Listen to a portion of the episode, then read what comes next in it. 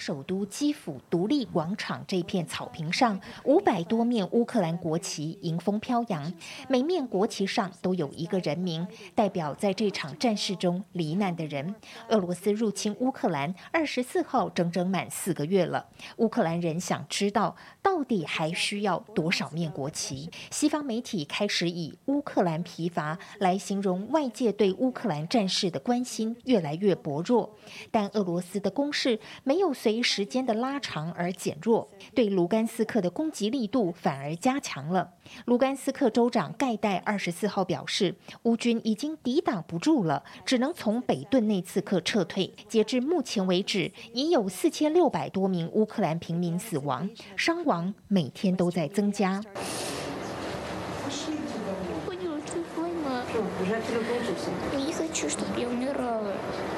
俄罗斯领土上虽然没有炮声隆隆，但经济制裁对生活造成的不便已经浮现。俄罗斯政府严格管控资讯，最近在莫斯科没有听到反战的声音，可是民众对战争没完没了感到很烦。俄罗斯经济学家指出，超市里物价不断升高，由于外国企业都撤出俄罗斯了，国内业者无法立即填补需求，苦日子一时之间还不会结束。好，台湾最前线，我们一样来关心已经打了四个多月的俄罗斯跟乌克兰战争。其实应该给乌克兰的军队给他们很大的支持哦。我们知道说这阵子呢，俄罗斯发挥了非常多的武器，重点打的就是顿巴斯地区。那 C N 的报道是说，现在俄罗斯要出动，接下来是本土的预备队，意思就是他的军备会增加一倍以上的人力，会是两倍。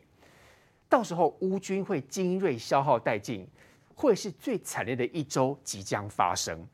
不过事情发展也不不是永远这么的悲观，因为我们知道说现在美国的这个很高级的武器海马是算是一种长城飞弹吧，哈，现在呢已经在乌克兰当地发威了。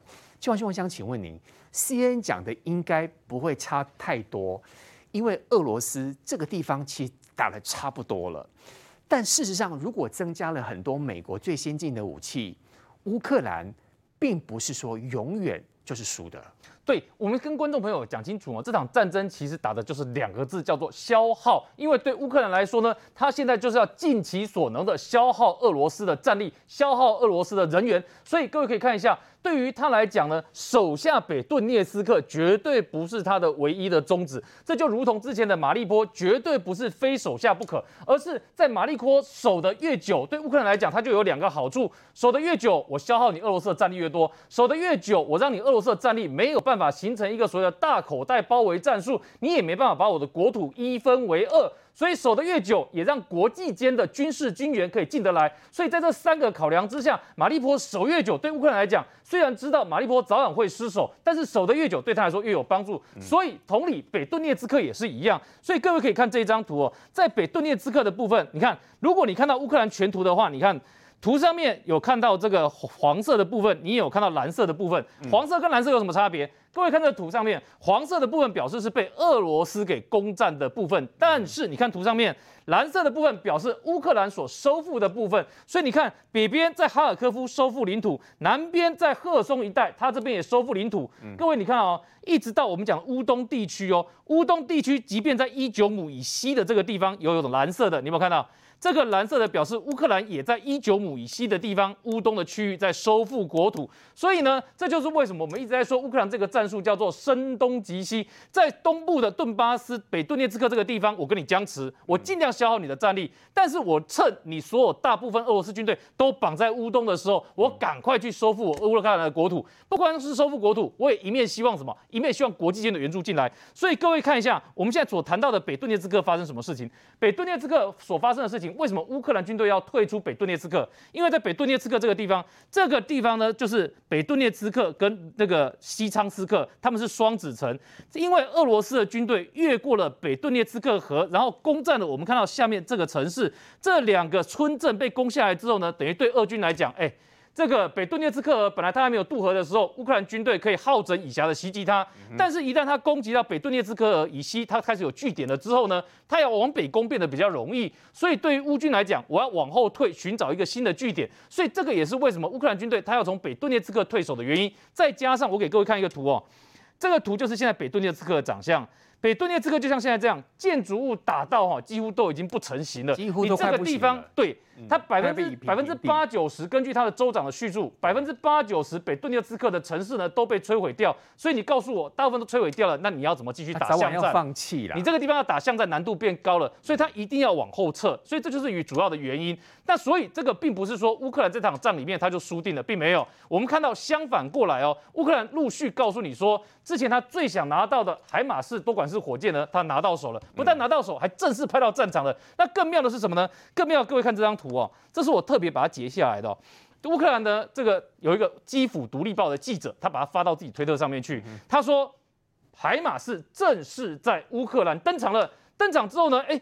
打的第一场派上用场，竟然用在什么？用在夜战呢？因为至少我们看起来，它外面都是黑的，不但是黑的呢，你还看到士兵在做侦察的动作，不但做侦察的动作，后面在半夜中把海马斯多管式火箭发射出去，所以显然它是有正式的任务要做。这也就是为什么我们在讲说，在乌克兰的战场上面呢，瞬息万变。所以当美军的海马斯多管式火箭支援了之后，再加上其他国家武器进来，对于乌克兰战场来讲，它会有变化。那再给各位看一张图，这个是乌克兰呢。之前我们都看到俄罗斯在运输它的这个坦克车，对不对？这个图也是一样运送坦克车，可是你看运送坦克车，这是谁在运送？这是乌克兰在运送他的坦克车。乌克兰把他的坦克车运送到乌东的区域，很显然对乌克兰来讲，他对乌东这个地方，他有另外一场战斗的规划当中，所以这也是为什么他把大量的武器呢也往乌东战场去投入。边投入的同时，你也看到对于赫尔松战场有没有进展？有进展，不但有进展，而且越打越近。不但越打越近，现在甚至还有什么呢？还有他的特特种部队哦。去暗杀了在那个赫尔松这个地方之前的亲俄的这个领袖跟亲俄的势力，所以你可以看到乌克兰呢在战场上面他们的进展其实相当的多，所以这也是为什么在战场上的灵活应用对乌克兰来说呢，他要打一场对俄罗斯的消耗战，但是他也要巩固自己的战力，避免损失太太过激烈。所以将军其实就是消耗战。那其实我们大概也心里都有准备哦，乌克兰一定会有某几个城市是放弃。但是现在放弃不代表永远都无法收复。一方面也是因为国外有很多高级而且是高射程、高火力的武器都在支援乌克兰。乌克兰现在其实就是要撑下去啦，必须要撑下去。但是呢，我我还是你看，其实我从呃北顿内茨克告急开始，应该是超过一个月以前告急了三四个礼拜以上。对，一个月以前我就我就呼吁一件事，就是北顿内茨克不要失守。不要死守北对称，就给他就对了，对对，不能死守，因为他本来就很边缘了，他本来就没感觉。因为哈，你可以看这个状况，他已经被变成一个死地了，三面夹击，然后后面是河，嗯，那不能守嘛，你不能守。那但是你把这个这个呃这个北顿涅茨克撤出了以后有什么好处？俄罗斯现在有一个状况，我可以攻下来，可是我没有兵占领。他现在最大问题是我可以攻下来。我没有兵可以占领，我随时要把你要回来都可以。对对对，就是我可以打下来，因为它的火力够强，它的虽然炮弹精准度不够，可是够多嘛。我打一个面嘛，我打一个全面，就像刚才看到那个整个北顿涅茨克被炸成焦土，我可以把你炸成焦土，我可以产生焦土战略。然后呢，我没有能力占领，因为你占领要派兵，俄罗斯现在是有武器，兵不够，要驻守。对，因为最大的问题在于普丁并没有宣战。他没有宣战，俄罗斯就不能全面动员。但问题是，CNN 说他即将出动本土预备队哦。对对，这个就是也许就杨军你所说的，普丁要出另外一个高招绝招哦。不，预备队并不是动员来的部队啊，预备队是他有三线的部队，第一个是第一线的攻击部队，第二线是预备队，后面的部队，第三个是不能动，那是守备部队，要守俄罗斯的的国境的，那不能动。所以他现在动用的是第二线的预备队，预备队拿来占领太浪费了。因为预备队是正规军，啊他要用来占领的是什么？就地动员的这些亲俄民兵。所以不是占领，是因为要发动另外一个更大的攻击。对，他这个预备队不会用来占领，预备队用来占领真的太浪费了。他是要用当地的亲俄民兵，例如说卢甘斯克或北顿内斯克当地的民兵，然后来占领。可是民兵他不会占领，他占领了之后，所以为什么你看每次俄罗斯打下一个城，没几天又被乌克兰拿回去？对，就算他留下来的都是民兵，民兵根本不会正规作战，他在那就是乌合之众，一群人在那个地方，很快就被击破。所以我的想法就是说，其实北顿内茨克目前来讲，真的不要消耗乌克兰，不要消耗精锐的部队在北顿内茨克，就撤回河河的这个西岸来，然后再就是西这个西利桑斯克这个地方是高地，为什么这次会打这么惨？因为俄罗斯他不进去，他不爬，你有仰攻就完了，就被他整个消灭了。他不渡河不仰攻，直接火炮远程打到，所以让西利桑斯克里面的俄乌勒克乌克兰的这个正规部队、精锐部队损伤甚重。所以我真的觉得哈，这两个城其实被拿下来，西利桑斯克跟北卢甘斯呃这个北顿内斯克拿下来之后，整个卢甘斯克州应该就变成俄罗斯的了。可是你要想一件事，贝多利芬他拿去之后，等到他的精锐部队转移的时候，变成。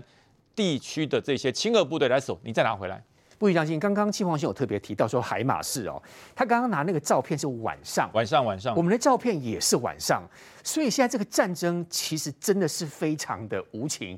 最厉害的武器在晚上先打，呃，武器是厉害，也到了，可是我还是强强调一件事，不够，才四套而已，力啊数量不够，四套不够，所以而且他到的很明显的，他到的不是三百公里的飞弹。没那么远，而是火箭弹。哦，为什么？你看，你看第二张图，很明显的两发一起出，有没有？它两发一起出。对，因为如果是飞弹的话，它一次只能扛一发，一发一发打，因为它是远程精准导引。对，但是它如果是海马式，它所发射的火箭弹，它可以一发打，可以两发打，可以三发同时打，最多可以六发同时打。所以你看第二张照片，它有两发同时出头。就表示它是火箭弹，所以你意思就是说，现在来的都是比较短程的，呃，大概是六十公里左右。美国应该给更长程的，虽然虽然是比以前的，包含了比 M 拐拐拐都长拐拐四十公里而已，它可以打到六十嘛，嗯，已经算是比较长的。可是呢，呃，我讲长是够长了，射程够远，那不够。但是要准啊，对，很准，很准，这个就很准，这个、这没有，这个很准了，这很准。但是呢，不够，因为你四门而已，而且呃，乌克兰不会把四门全部摆在乌东，它有部分的一定会移到乌南去。对，因为现在乌南哈，俄罗斯反而是兵力，因为它不一定全部都集合到卢甘斯克去了嘛。那它的乌南其实，在赫尔松方面，它的兵力就不足了。赫尔松很重要，很重要，很重要，经济港很非常重要。所以说，乌克兰必须要回溯到它六十天那种做法，不要跟它硬碰硬。我觉得乌克兰就是因为呃一百多天打下来之后，他觉得他的资源够，他的力量够，呃，俄罗斯可以控制得住，所以你就跟他硬碰硬，千万不要，你只要跟俄罗斯的正规军硬碰硬，绝对得不到便宜，因为第一个他他的东西多嘛，他的装备多，那你的装备就算北约跟美国再怎么样支援你，你也没有俄罗斯多，俄罗斯东西虽然不精，它的量大，所以我的想法就是说哈，这个最好的方式，这个在乌东地区能够撤就撤。哦，然后只要顶住就好，守住就好。为什么呢？他不敢再往前进了，因为他没有部队可以占领。他只要一一往前进，你就你就攻回去了。所以为什么这六十多天来，你看攻攻守守，退退进进，就就是这样，就是这样。可是这样消耗浪费太多精锐部队，所以乌克兰应该把精锐部队向赫尔松打，因为现在赫尔松俄罗斯的兵全部往乌东调，那个地方是空虚的，把部分的海马士拿到赫尔松去打。呵，这个海马是这么厉害，不过画面我来看到这个会不会太扯了一点？说是俄罗斯的这个飞弹打出去，结果他还会回来打到自己啊？这这我看过哈，这个是什么问题？怎么回事？我讲哈，俄罗斯的防空飞弹，防空飞弹哦，它有两段导引，第一段是雷达线性导引，就是我要指向，我要指向大概的方向啊，然后你出超过一千五百公尺之后，你就放掉，让它自己去寻标。对，那但是呢，如果这个雷达指向系统坏掉，那悲剧就来了。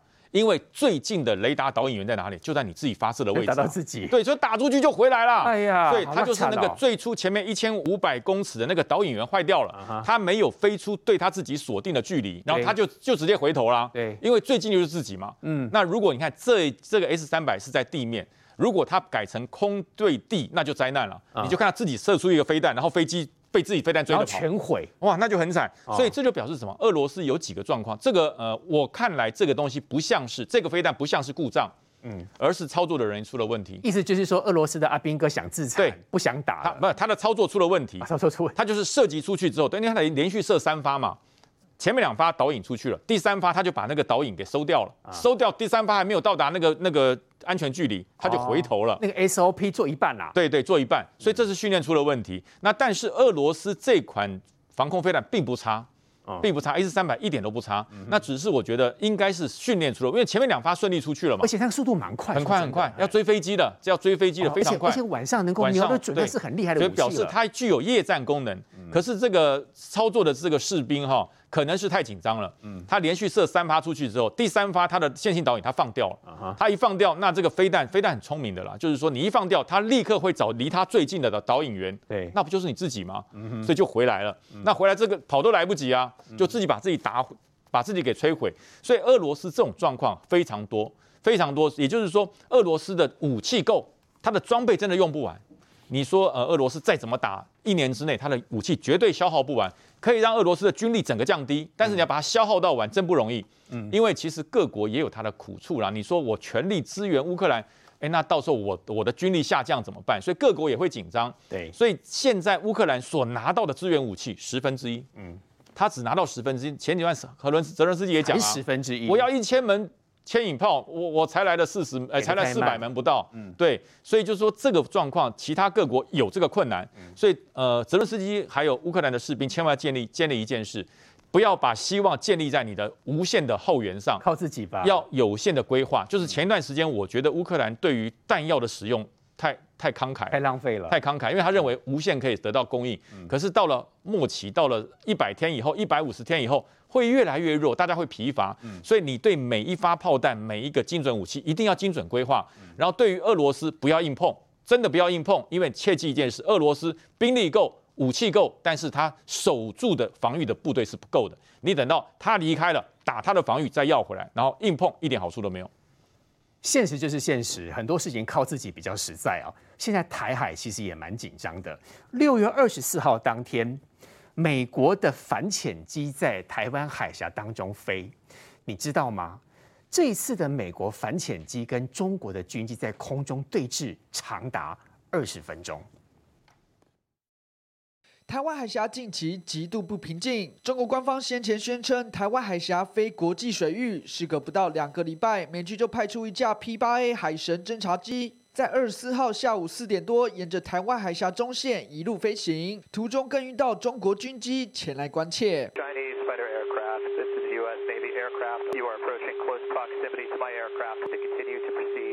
Nor i will inform you of any significant maneuvers to enhance the i request that you do the same. 中美军机就在台海中线附近对峙。立委分析美军也是要回应中国五天前派出高达二十九架次军机绕台的行为。根据日本防卫省公布的动态中国一艘飞弹驱逐舰西安号二四号清晨穿越台湾和日本与那国岛之间的海域随后向北行驶进入东海。中国军队在台海周边蠢蠢欲动宣誓意味浓厚。美日两大国也都积极应对。范老师，我想请问哦，刚刚我们看到说中国跟美国的军机在空中对峙二十分钟，是台湾海峡没有错，但事实上离我们台湾所谓我们自己的内海还有一段距离啦。嗯、否则，如果更靠近我们自己的内海，我们的飞机一定要给它出动哦。对，这次哈，终于看到了中国开始广播了。过去都是我们在广播啊，中华民国空军广播，你解放军已经进入到我们啊我们的 ADIZ 了，叫你离离开。现在让中国也尝一尝广播的滋味。他没有靠近我们的 ADIZ 啊，这一次啦。对，我说解解放军开始广播了，他们被迫广播啊，所以变成说让解放军也尝尝广播的滋味，那种感觉。亲门踏户，美国亲门踏户。哦。但我不讲这个 P 八 A 呢，它是二零一三年才服役的，所以它很年轻。到到到现在只有九年的时间，它是取代上一代叫 P 三 C，P 三 C 叫猎户式，它是一九六二年所发展的，这个也是这种巡逻机，算新的武器，新的武器。对，那我们现在我们我们中华台湾也有这个啊、呃、这个 P 三 C，是它是螺旋桨的，所以比较慢。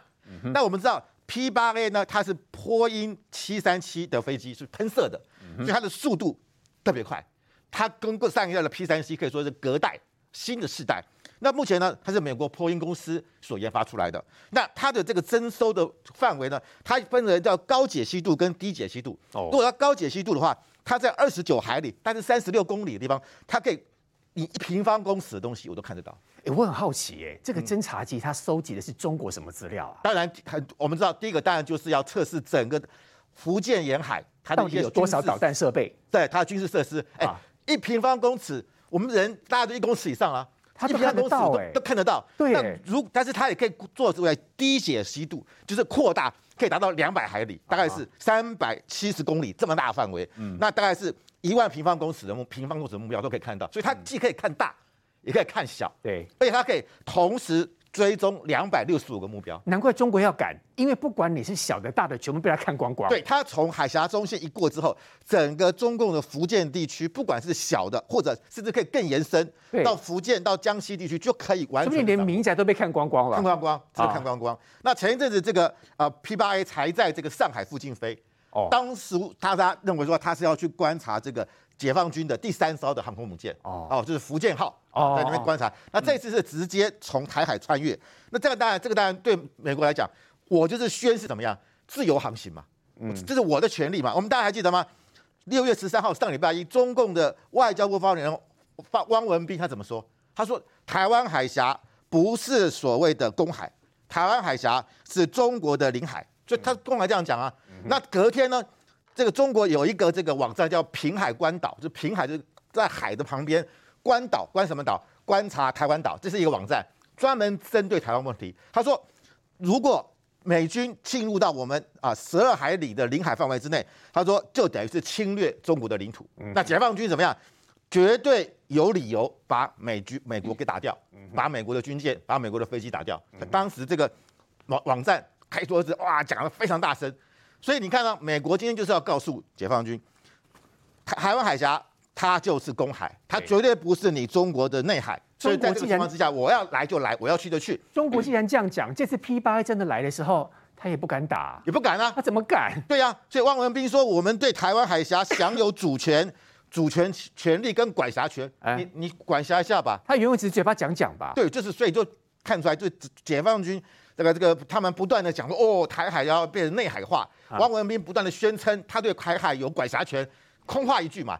当初汪文斌讲，我就说你试试看呢、啊，美国迟早军舰会又会再从台海过来，美国的军的飞机也会。那这次 P 八 A，因为过去它比较少从台海，为什么？因为太敏感了，因为我征收范围这么广，对中国来讲形成很大的压力。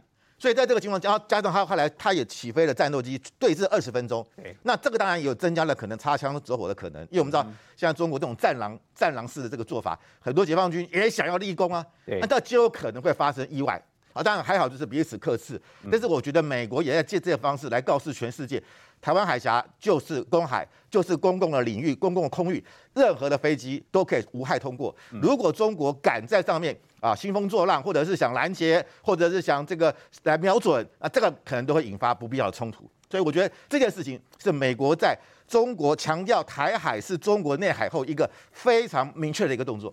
于将军，我想跟你请问哦，刚刚范老师有特别提到说，这个 P 八 A 反潜机大的小的都看光光。是不是这真的所谓的很多军事专家所说的？当时应该上个月吧，两个月前我搞不清，我忘记了。俄罗斯的莫斯科号不是被打沉吗？当时你有告诉我说，其实就是一个类似像无人机的方式，先去进行搜集很多的资料，然后就一打，它可能就因此被打沉了。所以 P 八 A 当时有神秘消失三小时，当时你所说的无人机，应该就是这种 P 八 A 的反潜机，会不会是？它 P 八它可以关闭识别跟打开识别，我把识别关掉，你根本看不到我，你根本看不到我。变逆中是这样吗？对，你你看不到我，除非你刻意来扫我才看得到我。所以说它可以关掉，可是它这一次在台海中线飞的时候是打开的，哦，它的识别是打开的。那么大家说，那呃，其实很多朋友在问说，哎，那为什么我们空军没有上去？台海中线有一条航线叫 M 五零三航线，这个航线是国际航线，是在台海中线偏西。七公里左右，那这条航线吵了很久。中国说没有，那是国际航线啊，所以都可以飞啊。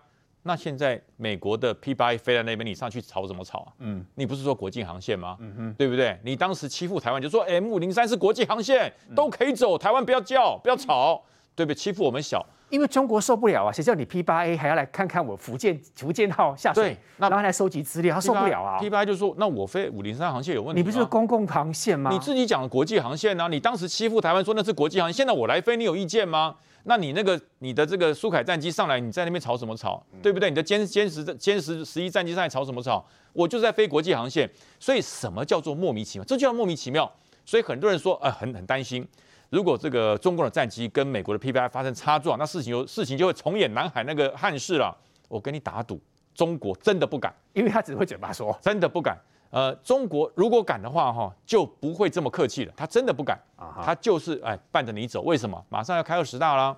如果这个事情他不上去办飞，回去习近平被问怎么办？啊，习近平内部他们这些斗争的非常厉害。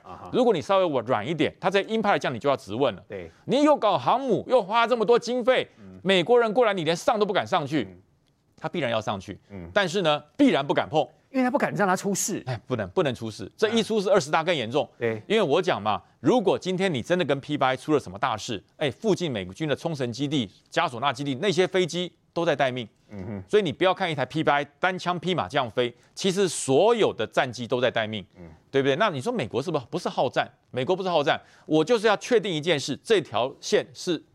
公国国际航线不是你的内海，那可是中国，他怕什么？他很担心，因为其实 p 八 i 在这边飞不是一天两天的，常常在飞了，常常在飞。有时候从日本飞下来，有时候从南海往上飞，都在飞。他的目的干什么？因为沿海中国的基地包含了防空基地，包含了沿海的海军基地，不停的在变。那你所有的海军基地、空军基地在变，有一种事情你会跑不掉，就是你的雷，你的这个无线电通信，它一定要通嘛。你的飞机起降要塔台控制嘛？你的飞机回报要直接进场，你要你要塔台控制。那 PBI 就抓这些东西，我全部抓起来，然后锁定一下三角函数，定到你的定点。你哪里是雷达发射站？你哪里是机档机场的跑道头？你什么地方是跑道尾？你什么地方是港口入港的地方？通通知道，全部给你抓起来，抓得清清楚楚。那你中国说，那你这样子妨碍我本身的秘机密，那你做反制啊？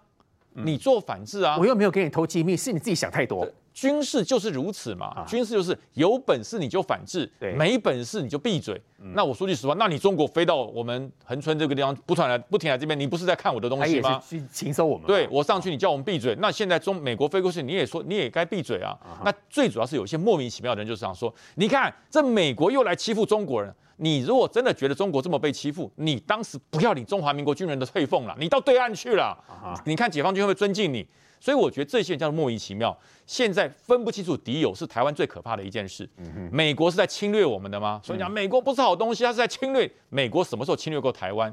从中华民国历史有历史以来，美国打过台湾吗？只有解放军打过台湾，只有解放军修理过我们。九六台海危机是美国射的飞弹吗？不是解放军射的飞弹吗？金门八二三炮战，金门的古宁头大捷，这些东西是谁打的？不都是解放军打的？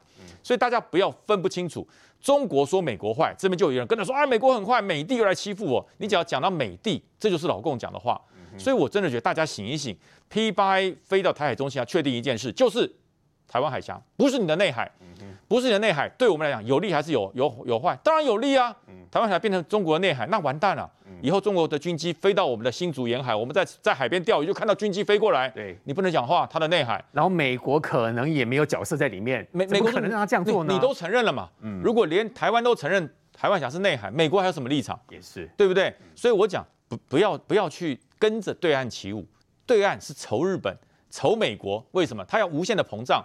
从他开始做航空母舰，你就知道他绝对不是为了收复台湾呐、啊，要拿航空母舰拿台湾当幌子。他最主要是要突破第二岛链，他不是第一岛链，他要突破第二岛链。所以你看他的东风二十六打哪里？关岛快递，打关岛。所以美国人怎么会怎么会开心？美国人不开心，台湾我们也不开心呐、啊。你的飞弹从我头上过去，我怎么会舒服？我怎么睡得着觉？我当然要表示一下，对，这是我的家、欸，我的家。所以我不发展云峰，我不发展熊二一，那难道台湾就坐以待毙吗？所以我讲。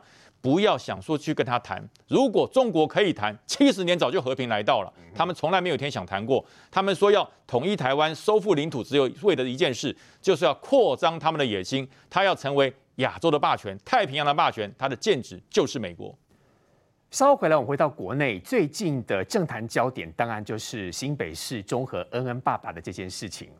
待会带你来看到很多的资料。现在新北市市长侯友宜的声望，在网络负向这个能量的部分，比之前增加了非常的多，甚至还传出说，如果要选二零二四年的总统，侯友宜几乎已经没有希望了。请问，恩恩这件事情真的只是蓝绿对决吗？还是其实只是一个伤心的爸爸找真相？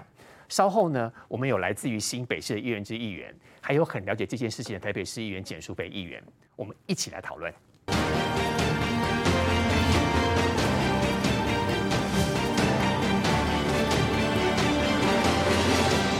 好，经过了这么多的时间呢，我记得当时恩恩爸爸出来面对到现在，我相信应该有很多观众朋友都听过所谓的录音档案，也看过很多的译文。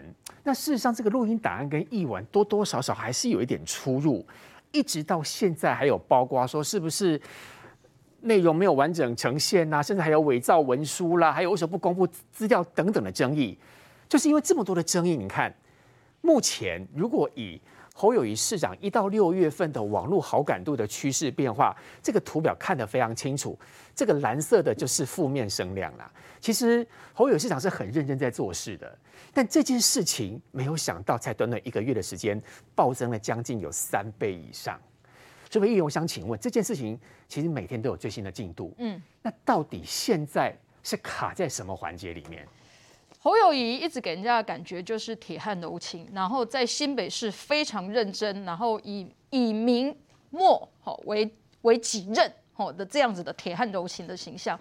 可是，在恩恩爸爸这一件事情发生之后，他从五月二十九号发了一篇文，要求要四月十四号他的小孩送医的这整个过程的录音带的公布，还有所有的资料的公布。侯友宜在第一时间说：“我全力提供。”但这中间的过程，我们看到侯友谊跟他的团队说谎再说谎，说好的资料全部提供，只有拖延跟骗，甚至还连演戏给恩恩爸爸看。我想这个都是为什么。恩恩爸爸的这一件事会变成侯友谊可能从政以来最大的一次的政治危机。拖延不提供，假演戏，假演戏，现在还出现说你的呃还有文书造假的问题，是对对他继续说谎嘛？比如说他说这个呃卫生局跟消防局里面的横向联系没有任何的录音记录，结果后来录音档出来，有啊，者就给了啊。是，那你为什么说没有？你可以说我不提供给你，你可你不可以说没有啊？你这就让人家质疑你侯友谊的诚信啊！你这支人物怎么可以说谎？你可以说我不提供给你，我不能提供给你，但你不能说我们没有录音嘛？那你到现在还在说谎的是什么？录音带出来之后，侯友谊的团队继续跳针嘛？第一个是说我承担完全的责任，但这完全的责任是谁要承担？等司法调查嘛，对不对？再来是什么？是四月十四号的时候，疫情指挥中心告诉我们说。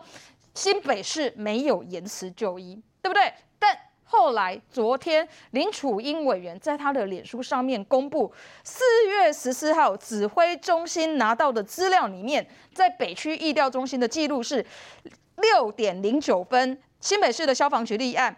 六点下午六点三十分，恩恩已经送医。六点三十七分，恩恩已经在加护病房全力抢救。这个是林楚英委员从指挥中心拿到的拿到的资料，是四月十四号陈时中部长在说恩恩没有延迟就医里面手上的那一份。那这个资料一定是新北市给的啊？是，一定是。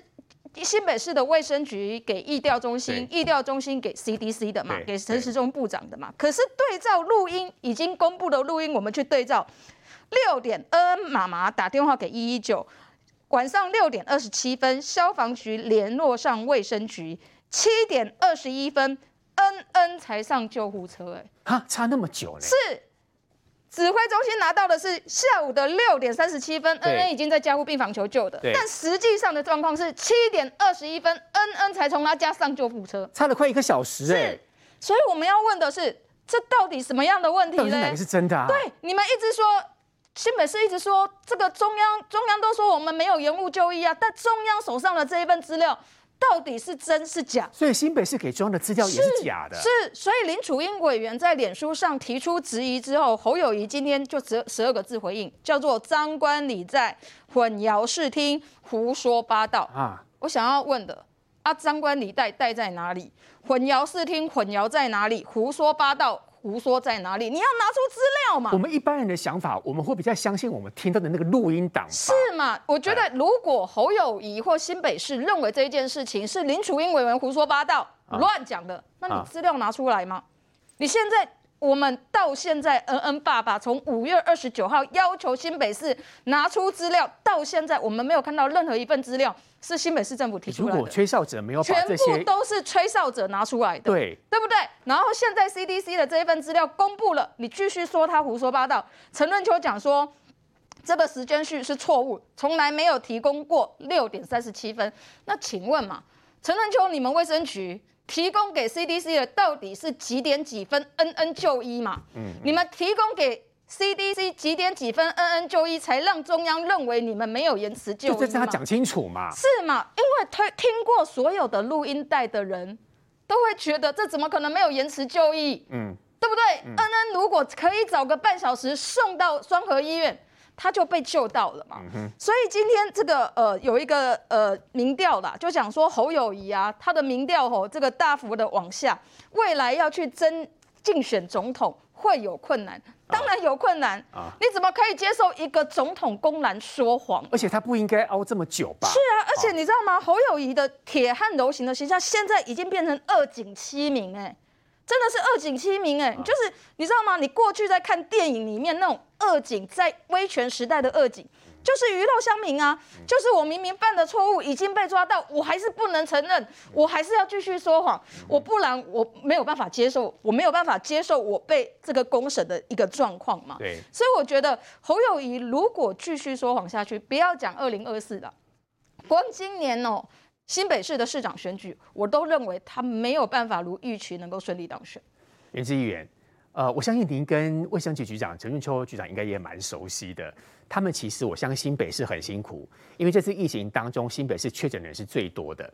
但是如果星期四局长他没有这样讲，就比较不会露出，我不知道是马脚哦，就是至少不会被别人逮到说。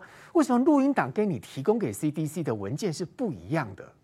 怎么回事？我来，我来跟大家解释一下哈。那林楚英委员在他的脸书上面讲，他说他取得了一个就是。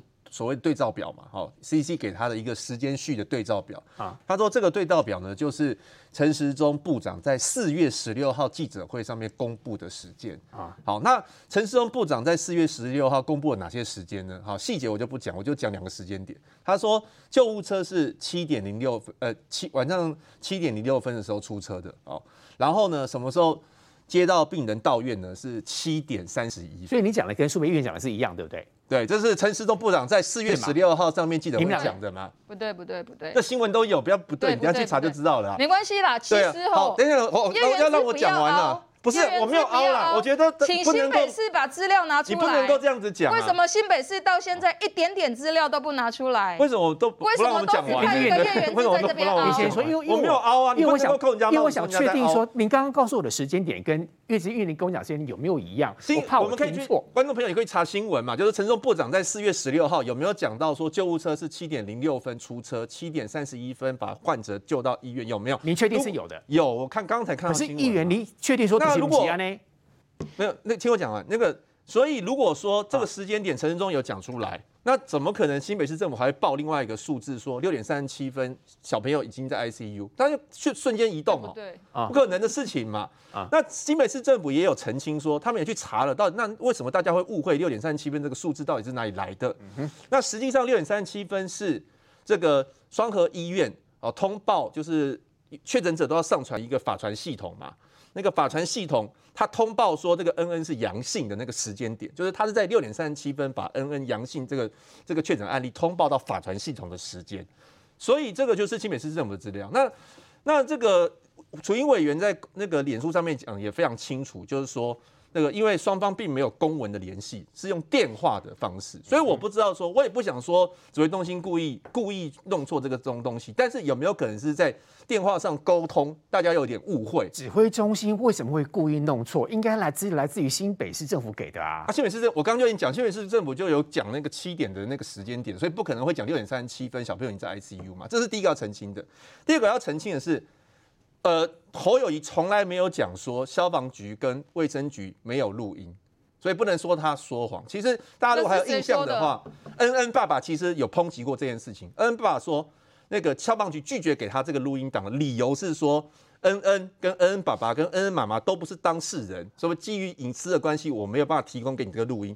从头到尾，恩恩爸爸都是这样子讲的，所以从头到尾都没有人说消防局跟卫生局之间没有录音这件事情。所以我觉得苏培讲的有些事情我也能够接受了，譬如说有一些程序啊或者什么可以做得更好，或者直接检讨。但我觉得他们没有做的事情，你也不能够说硬要说他有做，然后扣他帽子说他说谎。我觉得这就有点政治口水了，就是哦，因为你跟我不同政党，所以我就要你没做的事，我要塞到你的嘴里，然后呢说你说谎，说你很烂。那那这个就没有，就不是在讨论事情了嘛。Uh huh. 那网络的不，网络声量确实，我们看到数据是它，它是的确是有受到影响。这个其实，其实我们我我们观众要的只是说，我们愿意有证据让我们看到，我们就能够眼见为凭。其实我们很希望，是不是该拿出来证据都能够公布，就不会有任何政党对决的问题在里面。当然，这就是他他被批评的地方嘛。其实我们之前也都是呼吁，就是说赶快第一时间就给恩吧。那是否选择说用？各资法的理由把它没有提供，那现在就是受影响了嘛？你看侯友宜的负面的声量就是这么高啊！所以这个决策是错的，而且错到现在还没有修正。呃，因为一开始就已经选择走这条路，然后他后面也不会再再变啊。所以你认为说不管就要自己承担？因为大家其实很多人都是呼吁，包括我们国民党很多议员啊，也是说希望他把这个事情说更清楚一点，然后把资料提供给。补充一件事啦，就是说我们大家都希望哦，真相。尽快新北市政府公开给老百姓，你自己主动公开最好，不要再讲什么把责任推到检调那边去。刚刚讲有几个资讯需要澄清的，第一个是哦，为什么大家会认为说这个林楚英委员这边公布的从 CDC 那边拿到时间序跟新北这边看起来对起来会有问题？嗯、因为即便就是刚刚袁之所讲的消防局出车的时间看起来也对不起来啊，嗯、因为。陈志忠部长在四月十六号的时候，根据新北市所提供的资料说，消防局出车时间是七点零六分嘛。可是我们从录音档里面看到，确切的出车时间是几分？是七点十三分的时候，这前面已经差了七分钟的时间哦。对，各位，关键的八十一分钟里面其实分好几段哦，分包括恩恩家打给消防局，消防局找卫生所，然后找找不到再找卫生局，啊、然后呢找到了之后，卫生局再打给这个双和医院。最后再回给消防局，消防局内部再做完确认，哎，这好几段的时间呢。对，一段时间如果拖了七分钟的话，其实每一段拖下来，那个都是救命的时间。对，所以你看哦，即便连陈时东部长在四月十六号当天，根据新北所提供的资料，消防局出车的时间呢，版本就都不起来了嘛。对，因为录音档最后看到时间，并不是新北市所讲七点零六分，而是七点十三分。那第二个呢，讲说。消防局跟卫生局，卫生局没有录音系统的是谁讲的？对，这句话确实不是侯友谊市长讲的，这句话是卫生局局长陈润秋讲的。陈润秋指出哦，他自己讲的。目前使用的电话系统无设置录音系统，所以话是陈润秋讲的，这不是其他人讲的。所以这个就是为什么我们在讲说，今天最主要的事情是什么呢？今天最主要的事情是两个部分要大家看清楚了。今天卫生局跟消防局，如果哈这两个局长之间有说谎的状况，像最明显的就是。消防局长黄德清跟大家讲说，这个录音可能会录到有杂音、有背景音，最后事实证明被打脸，公布出来发现没有这件事，但这就是很明显的说谎嘛。那这件事情，哎，说谎的事情，局长没有道歉，局长没有道歉，市长说我要替他扛。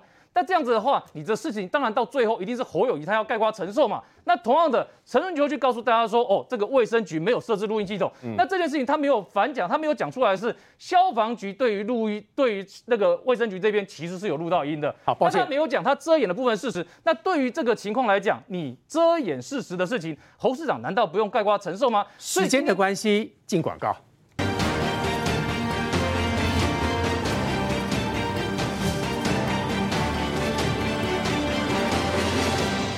好，恩爸爸这件事情呢，到现在其实说穿了，我们观众包括我在内，其实我们要看的其实就是证据，因为包括刚苏培议员所说的，然后这个元之议员所说的，我怎么觉得都都不拢啊？讲的比较直白，就是几点几分发生什么事情，两边不同版本呢？啊，岂不都几的才是真的？啊，新北市政府就说他没有报六点三七分嘛，那叫他怎么去证明他没有做这件事情？那就那我我刚刚就是说用逻辑来推断嘛，他们既然报了一个七点零六分救护车出车的时间，怎么可能又报一个六点三七分小朋友在 ICU 的时间？对，所以不两个矛盾嘛，不可能会同时发生这个事情。啊、到底哪个真的，哪个是假的、啊？那当然，如果是这样，我当然是相信说他没有报六点三七分嘛，我不可能，我不可能讲说那个将军，呃，八点五十分在民视，然后我又跟他，我又跟他跟大家讲说他八点三十二分在他家了，不可能嘛，车程就没有那么短。可是你这样解释，我相信大家还是问题一堆啊。那录音档的事情我解释一下，如果是其实其实我我我讲一下我的立场，我讲一下我的立场，我觉得大家检讨新北市政府不愿意公开那些资料，或者不不愿意提供 N 八，我都支持。你也支持要提供公开哦。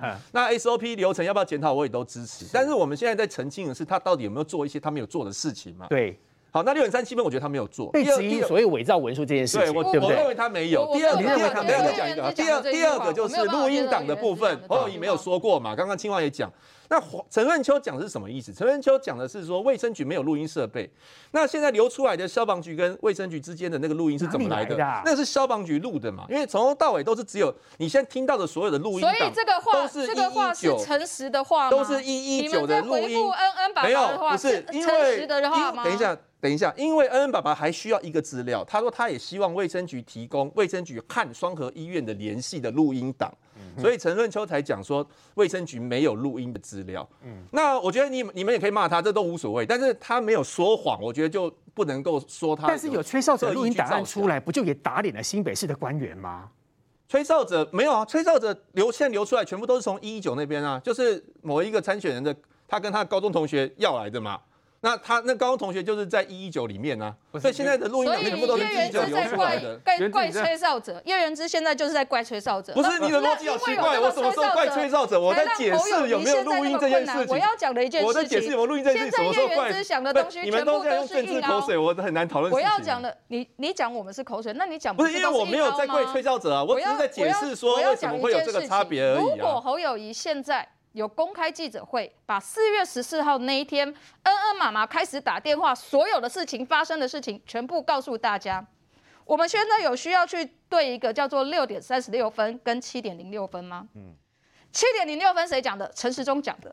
六点三十六分谁讲的？林楚英从 CDC 那边拿到的资料讲的。你现在说我不相信他六点三十六分了，因为我没有看到。那如果又有吹哨者出来呢？对，你叶元之要跟大家道歉吗？如果你要退学吗？那没有的话，你要道歉吗？那没有啊，我要跟你讲的，没有啊，这是你说的吗？你相信的吗？你指控新北市有讲，那新北市说没有，那你指控他，如果到时候没有，你要道歉吗？那我问你啊，如果有嘞？那如果有有的话，我可以道歉呐。那没有的话，你要道歉吗？你现在跟我对赌嘛？我要跟你讲的是说，这些事情，楚英委员是跟 CDC 拿的，你现在没有任何资料，你就说我不相信他没有。我觉得他没有提供两个矛盾的时间点。那你有没有跟 CDC 要过资料？你有没有跟新北市卫生局要过资料？现在就是我们讲什么你都不行，我也不知道怎么讲的。我觉得陈润 秋陈润秋说卫生局没有录音，我是很意外哦。因为我们当初规定是要打到卫生局去跟他讲我的情况。对。那如果我的没有录音的话，那如果有什么纠纷，怎么处理啊？一定要有录音。